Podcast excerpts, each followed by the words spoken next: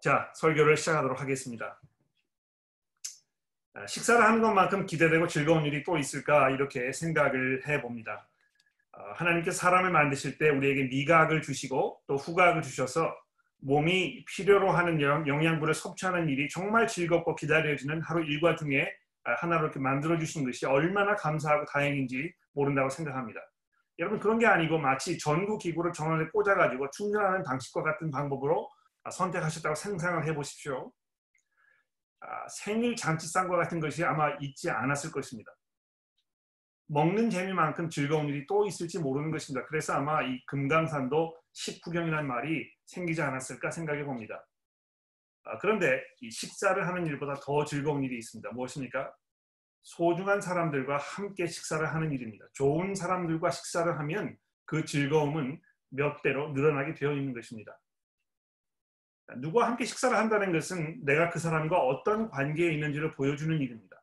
전혀 모르는 사람을 집에 초대할 리가 없고 관계에 어려움이 있는 사람과 식사를 하기는 쉽지 않습니다. 이 붐비는 식당에서 종종 겸상을 하겠느냐 이렇게 묻는 경우가 있는데요. 차라리 혼자 먹지 잘 모르는 사람과 마주 보면서 식사를 하게 되지는 않는다는 것입니다. 우리가 주일날 교회로 모여서 교육관에서 함께 식사를 나누었던 그때를 회상해 봅니다. 음식을 준비하셨던 여성 교우분들의 그 수고와 헌신이 이만저만이 아니었고 또 설거를 준비하고 설거지를 하고 뒷정리를 하던 남성 교우분들도 꽤 많은 수고를 하셔야 했었습니다.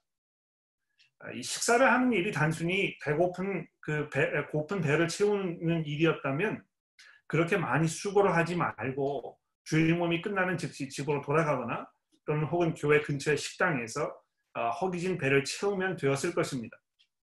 그러나 식탁 교제는 말 그대로 성도들이 나누는 교제의 중요한 한 부분이고 그 속에서 우리가 그리스도 안에 있는 한 가족이라는 사실을 표현하는 그런 방법이었기 때문에 또 서로를 사랑과 겸손으로 섬기려는 그 의지의 표현이었기 때문에 우리가 함께 식사를 했을 때 유난히 더 맛있지 않았을까 이런 생각을 해보게 됩니다. 오늘 아침에 박교환 교우님께서 봉독해 주신 이 본문 말씀에도 어, 하나님께서 사람들과 식탁을 앞에 놓고 마주 앉으셨던 아주 놀라운 장면이 등장하고 있습니다. 여러분 이 24장 9절의 말씀을 보실까요? 모세와 아론과 나답과 아비후와 이스라엘 장로 70인이 올라가서 하나님의 아, 이스라엘의 하나님을 보니 그 발 아래는 청옥을 편듯하고 하늘과 같이 청명하더라. 하나님이 이스라엘 자손들을 존귀한 자들에게 손을 대지 아니하셨고 그들은 하나님을 뵙고 먹고 마셨더라. 나답과 아비후는 제사장 아론의 두 아들입니다. 이들과 더불어서 이스라엘 전체를 대표하는 장로 70명과 모세 그리고 아론 총 이렇게 74명의 사람들이 이 신의 산 위로 올라가서 하나님을 처음 공식적으로 만나는 이런 장면이 지금 우리에게 설명이 되고 있습니다. 여러분 아시다시피 모세는 이미 하나님을 개인적으로 배웠지요. 이스라엘이 공식적으로 하나님을 뵌 것은 그러나 이번이 처음입니다. 물론 애굽에서 홍해에서 하나님께서 버리셨던 이 심판의 기적을 목격하였고 이 19장에서는 신의 산 위에 강림하신 하나님 때문에 온 산이 무너져 내릴 것 같은 그런 장면을 목격하기는 하였지만 마치 이 상견례를 하듯이 하나님을 뵙는 일은 지금이 처음이었던 것입니다. 여러분 이때 하나님을 뵙기 위해서 산 위에 올라갔던 이들의 마음이 어땠을지 한번 상상해 보십시오. 물론 그 전날 이스라엘 진중에 서서 이스라엘이 그 진중에 서서 하나님께서 신의 산 위에 강림하신 순간을 목격했던 그 장면 여러분 기억하실 것입니다. 하나님께서는 이스라엘의 그 누구도 산 위에 올라오지 말라고 경고를 하셨고요. 또 하나님이 산 위에 찾아오셨을 때에 그 산이 쪼개지듯 하고 산 전체가 연기에 휩싸여 불타오르는 것 같았다고 19장이 우리에게 이야기하고 있습니다. 그리고 하나님께서 이 온 이스라엘을 향해서 십계명을 선포하셨는데 그때 그 천지를 진동하던 하나님의 목소리를 산 아래 진중에서 듣고 있던 모든 백성들이 어떻게 하였습니까? 이 출애굽기 20장의 말씀에 보시면 이렇게 되어 있죠. 묻 백성들이 우레와 번개와 나팔 소리와 산의 연기를 본지라 그들이 볼 때에 떨며 멀리 서서 모세에게 이르되 당신이 우리에게 말씀하소서 우리가 들으리이다. 하나님이 우리에게 말씀하지 말게 하소서 우리가 죽을까 하나이다. 모세가 백성에게 이르되 두려워하지 말라 하나님이 임하심은 너희를 시험하고 너희로 경외하여 범죄하지 않게 하려 하십니다. 백성은 멀리 서 있고 모세는 하나님이 계신 흑암으로 가까이 가니라. 여러분 직접적인 하나님과의 첫 대면이 이렇게 피를 말리는 듯이 이 팽팽한 긴장감으로 가득했었기 때문에 그 하나님을 만나기 위해서 산 위로 올라가는 일은 목숨을 건 모험이라고 여겼을 것입니다. 그런데 그때 그 산 위에 직접 하나님을 뵌 사람들의 경험을 10절이 어떻게 설명하고 있는지 다시 보십시오.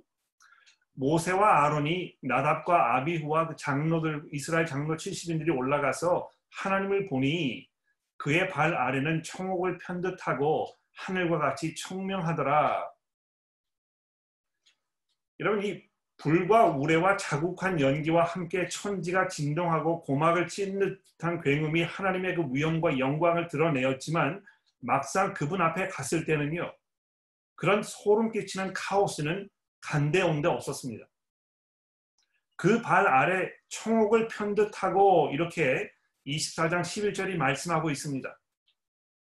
여러분 이 청옥은 세파이를 말하는 것인데 제가 보여드리려고 사진을 인터넷에서 찾아봤습니다. 얼마나 아, 이그 아름답고 또 청명한 아, 이런 그 빛을 띠고 있는지 모릅니다. 근데 여러분 이 성경의 저자들이 하나님에 대해서 우리에게 설명하는 부분을 읽어보면 이들이 하나님의 모습을 말로 표현하기에는 정말 역부족이었다 이렇게 항상 제가 느끼게 됩니다. 아무리 화려한 언어적 능력을 가지고 있다는, 있는 그 작가라고 하여도 그 광경을 그 모습을 글로는 설명할 수가 없는 것처럼 느껴지는 것입니다. 하나님의 모습이 어떠했는지 이렇게 설명하는 것은 둘째치고요. 또 하나님의 발이 어떠했다고 말하지도 못하고 뭐라고 되어 있습니까? 하나님의 그 발 아래를 보니까 이렇게 되어 있지 않습니까? 이 세상 그 무엇과도 비교될 수 없는 그래서 이 세상의 그 무엇도 그 앞에 감히 다가설 수가 없는 불완전하고 죄에 물들어 악의 악함에 찌들어 있는 인간들과 함께 하시기에는 너무도 거룩하신 하나님이시라고 이 본문이 지금 우리에게 말씀하여 주고 있습니다. 몇 주 전에 신 목사님께서도 가르쳐 주셨던 것처럼 이 우리들의 마음 속에는 하나님에 대한 진정한 경외심, 그분을 두려워하는 그런 마음이 있어야 할 것입니다. 왜 그렇습니까? 하나님은 인간이 함부로 대할 수 없는 그런 분이시기 때문입니다. 자, 이 사실 우리가 염두에 두면요. 오늘 본문 맨 앞부분에 하나님의 사자가 이스라엘 백성들 앞에 보내심을 받았다 하는 이 말씀이 이해가 됩니다. 여러분 23절 20절을 보시겠습니까? 이 성록 봉독이 되었을 때 아마 여러분이 이걸 픽업을 하셨는지 모르겠는데요. 잘 보십시오. 내가 사자를 내 앞에 보내어서 아, 길에서 너를 보호하여 너를 내가 예비한 곳으로 이르게 하리니 너희는 삼가 그의 목소리를 청종하고 그를 노엽게 하지 말아라. 그가 너의 허물을 용서하지 아니할 것은 내 이름이 그에게 있음이니라. 네가 그의 목소리를 청종하고 내 모든 말을 행하면 내가 네 원수들에게 원수가 되고 네 대적들에게 대적이 될지라. 내 사자가 네 앞에 가서 너를 아모리 사람과 헷 사람과 브리스 사람과 가나안 사람과 히위 사람과 여부스 사람에게 인도하고 나는 그들을 끊으리니 자, 이 본문을 보시면 어, 이 점을 간파하시는지 모르겠습니다. 이 본문의 저자는 의도적으로 이스라엘 백성들 앞에 서서 그들을 인도할 이가 하나님 자신이 아니고 하나님을 대변하는 하나님의 사자라고 여러 번 강조하고 있음을 보게 되는 것입니까? 왜 이렇습니까? 왜 하나님께서 이 삼자를 보내셔서 혹은 그 천사를 보내셔서 이스라엘을 인도하게 하셨다는 것입니까? 여러분 하나님께서는 이스라엘을 사랑하셨지만 그럼에도 불구하고 하나님과 이스라엘 사이에는 어쩔 수 없는 벽이 있었던 것입니다. 예, 이스라엘의 하나님께서 택하신 백성이었기 때문에 아, 백성이었기에 하나님의 그 특별한 사랑을 독차지 하는 이들이었습니다. 그래서 22절에 하나님 이렇게 말씀하지 않습니까? 내가 내 원수들에게 원수가 되고 내 제적들에게 대적이 될지라 내 사자가 내 앞에 가서 너를 아모리 사람과 햇 사람과 브리 사람과 가난 사람과 히위 사람과 여부 사람들에게 인도하고 나는 그들을 끊으리니 또 27절 이하에 보십시오. 내가 내 위험을 내 앞에 보내어서 내가 이를 곳의 모든 백성을 물리치고 내 모든 원수들이 내게 등을 돌려 도망하게 할 것이며 내가 왕벌을 내 앞에 보내리니 그 벌이 히위 족속과 가나안 족속과 핵 족속을 내 앞에서 쫓아내리라. 여러분 하나님께서 가나안 족속을 향해서 그리고 이스라엘 백성을 향해서 마음에 품고 계셨던 생각과 계획은 이렇게 너무도 판이하게 비교되는 것입니다. 여러분이 하나님께서 이스라엘을 향해서 가지고 계셨던 이 애틋한 그런 마음을 다시 한번 생각해 보십시오. 내가 너를 보호하며 내가 예비한 곳으로 이르게 하며 내 원수에게는 내가 원수가 되고 내 대적에게는 내가 원, 대적이 될 것이니라. 내가 먹는 그 양식과 물에 내가 복을 내리고 병을 제하며 낙태하는 자가 없고 임신하지 못하는 자가 없으며 내가 그 신들을 섬기면 그것이 너의 올무가 되리라. 하나님께서 이스라엘을 얼마나 사랑하셨는지요. 그 이방 신들을 섬기려는 유혹에 넘어가서 하나님께 범죄할까 염려하시고 그래서 이스라엘의 삶이 올무에 얽혀서 다시 노아와 같은 삶으로 전락하게 될까봐 이스라엘에게 미리 친절하게 가르쳐 주시고 그들을 설득하셨던 것입니다. 얼마나 이스라엘을 생각하시고 배려하셨는지요. 그들이 가나안 땅에 마침내 도착하여 그 땅을 정복하게 될 때를 대비해서 29절에 또 이렇게 말씀하십니다. 그러나 그 땅이 황폐하게 되므로 들짐승들이 번성하여 너를 해할까 하여 1년 안에는 그들이 내, 아, 그들을 내 앞에 쫓아내지 아니하고 내가 번성하여 그 땅을 기업으로 얻을 때까지 내가 그들을 내 앞에서 조금씩 쫓아내리라. 내가 내 경계를 홍해에서부터 블레셋 바다까지 광야에서부터와 강해까지 정하고 그 땅의 주민을 내 손에 넘기리니 내가 그들을 내 앞에서 쫓아낼지라. 여러분이 가나안 족속을 향해서 하나님께서 어떤 생각과 계획을 가지고 계셨습니까? 방금 읽은 구절이 강조하고 있듯이 하나님은 애국인들을 심판하셨던 것처럼 그들을 심판하셔서 그들이 살고 있는 땅에서 그들을 쫓아내시고 그 땅을 이스라엘에게 주시겠다고 이렇게 말씀하신 것입니다. 여러분 여기서 잠시 우리가 우리의 시선을 이 가나안 족속에게로 좀 돌려봅시다.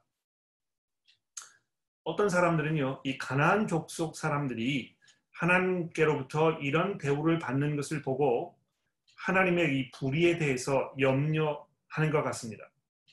여러분 이 조상 대대로 잘 살아왔던 땅을 느닷없이 남에게 뺏겨가지고 자, 뺏어가지고 자기 마음에 드는 민족에게 주겠다니 아이 무슨 횡포인가? 가나안 족속들이 너무도 불쌍하고 그들의 이 억울한 처지는 도대체 어디에다 호소를 해야 하나 아, 이렇게 염려하는 것입니다. 그러나 여러분 하나님께서는 무고한 이들을 아무런 이유 없이 희생시키고 억울하게 대하실 리가 만무합니다. 하나님은 그런 분이 아니시기 때문입니다. 제가 잠시 화면에 올려드린 이 구절을 살펴보도록 하십시다. 레위기서 18장에 있는 말씀인데요. 다른 구절도 제가 올려드리려고 했지만 시간이 부족해서 제가 옆에다가 이 참고 구절로 올려드렸으니까 적어두셨다가 나중에 찾아보십시오. 레위기서 18장의 말씀 보시면 어떻게 되어 있습니까? 너는 내 이웃의 아내와 동침하여 설정함으로 그 여자와 함께 자기를 더럽히지 말지니라. 너는 결단코 자녀를 몰렉에게 주어 불로 통과함으로 내 하나님의 이름을 욕되게 하지 말라. 나는 여호와니라. 너는 여자와 동침함 같이 남자와 동침하지 말라. 이는 가증한 일이니라. 너희는 짐승과 교합하여 자기를 더럽히지 말며 여자는 짐승 앞에 서서 그것과 교접하지 말라. 이는 물란한 일이니라. 너희는 이 모든 일로 스스로 더럽히지 말라. 내가 너희 앞에서 쫓아내는 족속들이 이 모든 일로 말미암아 더러워졌고 그 땅도 더러워졌으므로 내가 그 악으로 말미암아 벌하고 그 땅도 스스로 그 주민을 토하여 내느니라. 여러분 하나님께서 단순히 이스라엘을 편애하셔서 다른 민족을 무고히 희생시켜 가시면서까지 이스라엘의 뒤를 돌아보지 않으신 것입니다. 하나님께서는 아브라함에게 하셨던 약속을 지키시기 위해서 이스라엘을 가나안 땅으로 인도하셨지만 동시에 이스라엘을 이 심판의 도구로 사용하셔서 그 땅에서 폐역한 삶을 살고 있던 이 가나안 족속을 멸하셨다는 것입니다.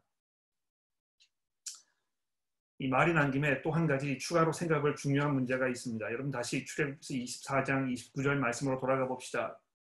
자 여기 보시면 제가 이 초록색으로 하이라이트를 해드렸는데 거기만 읽어보도록 할게요. 내가 그들을 내 앞에서 조금씩 쫓아내리라 이렇게 30절에 되어 있습니다. 그런데 이 31절 마지막 절에 가보십시오. 내가 그들을 내 앞에서 쫓아낼지라 이렇게 되어 있는 것입니다. 제가 이 하이라이트 해드린 부분을 주목해 보셨습니까? 가나안 족속을 그 땅에서 몰아내는 일은 과연 누가 하는 일입니까? 물론 하나님께서 하시는 일입니다. 그러나 하나님께서는 이스라엘을 통해서 즉 이스라엘이 가나안 족속을 몰아내도록 하신 것입니다. 이것은 전적으로 하나님께서 그 주권적인 능력으로 행하신 일입니다만 이스라엘은 칼과 활을 들고 가나안 족속들과 오랜 세월 동안 처절한 전쟁을 치러야 했었습니다. 그리고 이스라엘이 하나님의 말씀에 순종하지 않고 가나안 족속들을 몰아내는 일을 게을리하자 하나님께서 그들을 심하게 문책하셨던 것을 우리가 여호수아서와 사사기를 통해서 확인해 볼 수 있습니다. 자 이제 다시 원래 다루고자 했던 포인트로 돌아가 봅시다. 하나님께서는요 이스라엘도 끔찍하게 사랑하셨지만 이스라엘은 하나님과의 관계에 대해서 아주 중요한 두 가지 사실을 깨달아 알아야 했습니다. 첫 번째는 무엇입니까? 하나님은 함부로 대할 수 없는 분이라는 점. 즉, 마치 이 버르장머리 없는 손주가 할아버지의 품에 안겨가지고 수염을 잡아당겨도 하나 이그 할아버지께서 껄껄 웃으시면서 귀엽게 보아주시는 것 같은 그런 분이 아니라는 것입니다. 정말 두렵고 그분 앞에 나아갔을 때 우리가 이 곧바로 서 있을 수가 없는 그런 위엄과 능력이 풍성하신 그 하나님이시라는 것을 우리가 본문 통해서 보게 되는 것입니다. 자, 그런데 여기에 더해서 또 한 가지 더욱 중요한 사실이 있습니다. 이스라엘 백성들이 하나님과 만찬을 갖는 그 자리가 이루어지기 이전에 몇 가지 일들이 선행되어야 했다는 점입니다. 예, 어떤 일들입니까? 우선 하나님과 만나기 위해서 이스라엘이 어떻게 했습니까? 하나님께 대한 이 전적인 헌신을 다짐하지 않았습니까? 23장의 말씀을 보십시오. 하나님께서 이스라엘에게 절대적으로 요구하신 것이 무엇입니까? 너는 그들의 신을 경배하지 말며 그들의 행위를 본받지 말고 그들을 다 깨뜨리며 그들의 주상을 두수고 내 하나님 여호와를 섬기라. 지금까지 이스라엘이 목격하고 경험한 이 하나님을 기억한다면 이렇게 다짐하는 것이 당연하지 않았겠습니까? 여러분 이러한 약속이 없이 어떻게 하나님과 관계를 맺을 수가 있겠습니까? 그리고 나서 24장 3절부터 보십시오. 여기와 이 하나님과 만찬이 이루어지기 전에 선양되었던 여러 가지 조건들이 또 설명이 되어 있습니다. 모세가 와서 여호와의 모든 말씀과 그 모든 유래를 아, 백성들에게 전함에 그들이 한 목소리로 응답하여 이르되 하나님께서 말씀하신 것을 우리가 다 준행하리이다. 모세가 이 말씀을 기록하고 이른 아침에 일어나서 산 아래 제단을 쌓고 이스라엘 열두 지파대로 열두 기둥을 세우고 이스라엘 자손들의 청년들을 보내어서 여호와께 서로 번제와 화목제를 드리게 하고 모세가 피를 가지고 반은 여러 양푼에 담고 반은 제단에 뿌리고 원약서를 가져다가 백성에게 낭독하여 듣게 하니 그들이 이르되 여호와의 모든 말씀을 우리가 준행하리이다. 모세가 그 피를 가지고 백성에게 뿌리며 이르되 이는 여호와께서 이 모든 말씀에 대하여 세우신 연약의 피니라. 여기 이 절대적인 순종의 다짐이 있었습니다. 다른 이방 신들은 섬기지 않겠다고 다짐하는 것을 그치지 아니하고요. 하나님만 섬기기로 다짐하였는데 그러한 그 다짐은 삶 속에서 이 전적인 순종으로 실행하겠다고 다짐했던 것입니다. 또 하나님 앞에 재단을 쌓고 번제와 화목제를 드리는 일이 있었습니다. 번제와 화목제를 드리는 일은 6절이 설명하고 있는 대로 보기가 아주 쉽지 않은 그런 일이었습니다. 제물로 바쳐질 짐승의 피를 받아내서 양푼에 담아 반은 재단에 뿌리고 반은 백성들에게 뿌려야 했기 때문입니다. 이 정말 유혈이 낭자한 아마 그런 그 장면이 아니었을까 생각합니다. 그리고 나서 모세가 백성에게 말하기를 그 피가 여호와께서 이 모든 말씀에 대하여 이스라엘과 세우신 언약의 피라고 가르쳐 주지 않았습니까? 여러분 왜 이런 이 끔찍한 예식이 필요했었을까요? 이런 행위는 무슨 의미를 가지고 있는 것입니까? 아, 이 구약의 주석가들은요, 아, 사람들에게 피를 뿌리는 일에 대한 언급이 구약 성경에서 딱 두 번 등장한다는 사실에 주목합니다.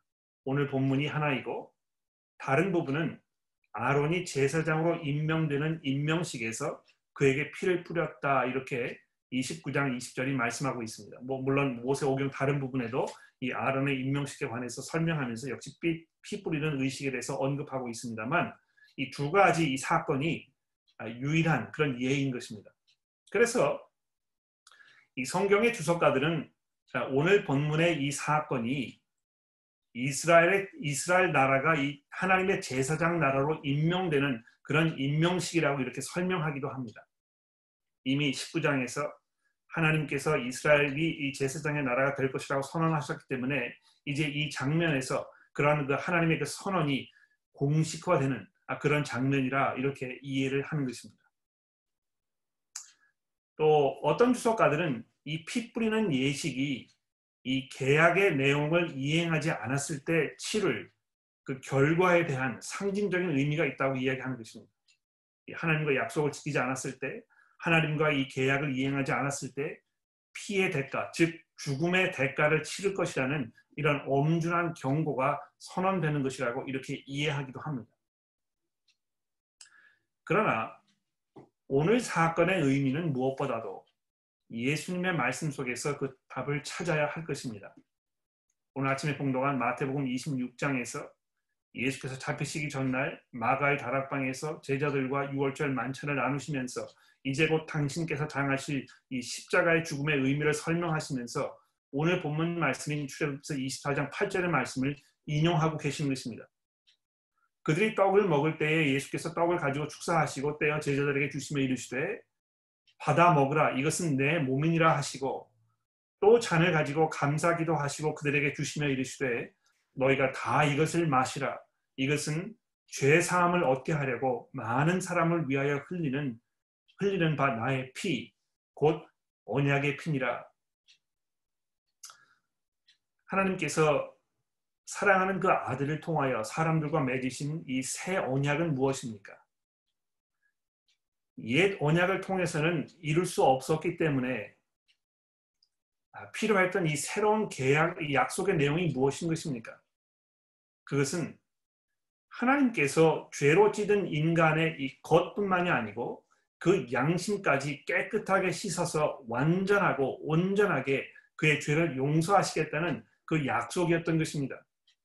짐승의 필요는 이룰 수가 없었지만 하나님의 아들이신 예수 그리스도께서는 자기의 몸을 십자가에 내어 주시고 그 보혈을 흘려서 죄인이었던 우리들이 새 사람이 되게 하신 것입니다.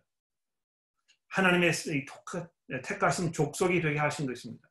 왕 같은 제사장들이요 거룩한 나라요 하나님의 소유간 소유된 백성이 되게 하시겠다는 그 약속을 보증하는 그것을 가능케 하는 그 언약의 피인 것입니다.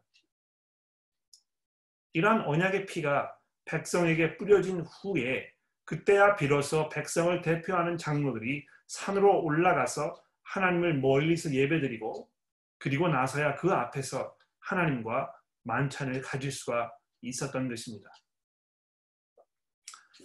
여러분 여기서 우리가 무엇을 확인하게 됩니까? 이 하나님의 극률하심과 하나님의 그 자비로우신 배려를 우리가 다시금 돌아보게 됩니다.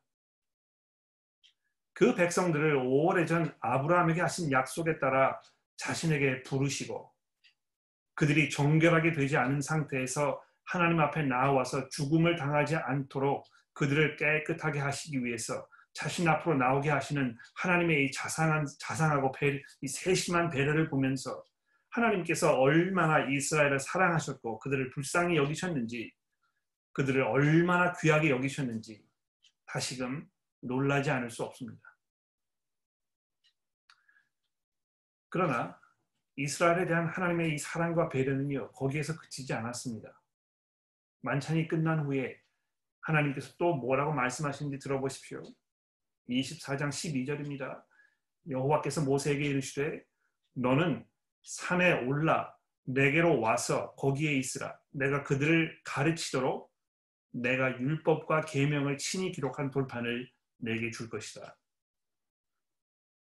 여러분 이 하나님께서는 이 백성들이 하나님의 뜻에 맞게 참 생명을 누리며 살 수 있도록 그들을 가르치고 인도하시기 위해서 모세에게 율법과 계명을 기록한 돌판을 주시고 모세로 하여금 그들의 선생이 되게 하신 것입니다. 여러분 이스라엘의 신의 산에서 이토록 그 누구도 상상하지 못했던 영적 경험을 통해서 하나님과의 이 계약 관계 속에 들어가게 되었지만 그것으로 끝나지 아니하고 하나님께서는 그 계약에 걸맞는 삶을 이스라엘이 살 수 있도록 그들을 가르치시고 그 말씀으로 인도하셨던 것입니다. 자, 우리가 이 본문을 살펴보면서 그리스도인들로서 하나님을 만나는 것에 대해서 돌아보지 않을 수 없습니다. 우리가 하나님을 만나는 것과 이스라엘 백성들이 하나님을 만났던 일 사이에는 서로 판이하게 다른 점들도 있습니다만 동시에 매우 유사한 점들도 발견하게 됩니다. 이 판이하게 다른 점들 중에서 가장 먼저 머릿속에 떠오르는 것들이 있다면 무엇입니까? 우리는 더 이상 짐승을 제사로 드리는 예배 의식을 통해서 하나님과 관계하지 않는다는 것입니다. 그렇죠? 구약 시대에 하나님을 예배하던 방식, 그 모든 것들이 이제 예수 그리스도의 복음을 통해서 성취되었기 때문에 우리는 더 이상 제사장도 필요하지 아니하고 성전도 필요하지 않습니다. 오늘 본문으로부터 시작된 이 번제와 화목제의 예식은 수도 없이 반복이 되었지만 결코 인간의 죄를 해결하는 근본 해결책이 될 수 없었던 것입니다. 우리와 이스라엘의 경우를 비교하였을 때 가장 판이하게 다른 다른 점은 그 무엇보다도 우리는 이 새 언약의 피로 영원히 정결하게 되었다는 것입니다. 그래서 하나님 앞에 언제든지 담대하게 나아가서 하나님의 은혜를 구할 수 있게 됐다는 것입니다. 이 히브리서 4장의 말씀이 바로 이것을 이야기하고 있지 않습니까? 우리에게 있는 대제사장은 우리의 연약함을 동정하지 못하실 리가 아니요 모든 일에 우리와 똑같이 시험을 받으신 이로되 죄는 없으시니라. 그러므로 우리는 극률하심을 받고 때를 따라 돕는 은혜를 얻기 위하여 은혜의 보좌 앞에 담대히 나아갈 것이니라. 여러분이 얼마나 놀라운 은혜입니까? 이스라엘 백성들이 하나님 앞에 나아가기 위해서 이런 엄청난 두려움을 무릅쓰고 엄청난 어떤 그 예식을 치르고 나서 간신히 하나님 앞에 나아갔었는데요. 이제 여러분과 저는 싫을 때도 없이 우리가 필요할 때마다 그 은혜의 보좌 앞에 나아가서 담대한 마음으로 하나님을 만날 수가 있게 됐다는 것입니다. 이렇게 판이하게 다른 점들도 있지만 하나님을 만나는 일에 있어서 예나 지금이나 변하지 않은 것들도 수도 없이 많습니다. 옛 언약이 이스라엘에게 하나님에 대한 전적인 믿음과 헌신을 요구하였던 것처럼 새 언약도 우리들에게 예수 그리스도를 향한 전적인 믿음과 헌신을 요구하고 있다는 사실을 우리가 기억해야 할 것입니다. 여러분 예수를 구주로 고백하는 일은 마치 취미 생활이나 여가, 여가 선용을 하는 것처럼 사는 것이 아닙니다. 이것저것 바쁘고 중요한 일들을 먼저 살피고 해결하고 나서 남는 시간에 하는 일이 아니라는 것입니다. 예수 그리스도 그분이 우리 삶 자체요. 우리의 삶의 목적이라고 새로운 정의를 내리는 것입니다. 그것은 우선적으로 무엇을, 무엇을 하든지 예수의 이름으로, 예수의 영광을 위해서, 예수께 의지하면서 예수께서 원하시는 대로 하는 것을 말하는 것입니다.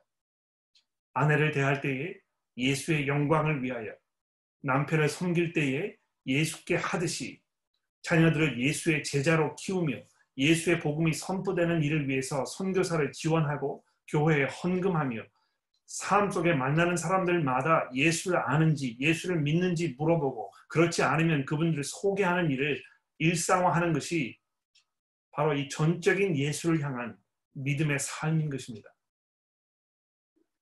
우리는 이제 하나님과 만찬을 나누는 자리에 초대받은 사람들입니다. 하나님께서 그 아들 예수를 통하여 복음이라는 이 영생하는 양식을 준비하여 놓으시고 우리를 초대해서 하나님과의 풍성한 만찬을 나눌 수 있도록 우리를 불러 주신 것입니다. 여러분 이것이 얼마나 놀랍고 얼마나 감격스러운 그런 축복입니까? 기도하겠습니다. 하나님이여 참 감사합니다.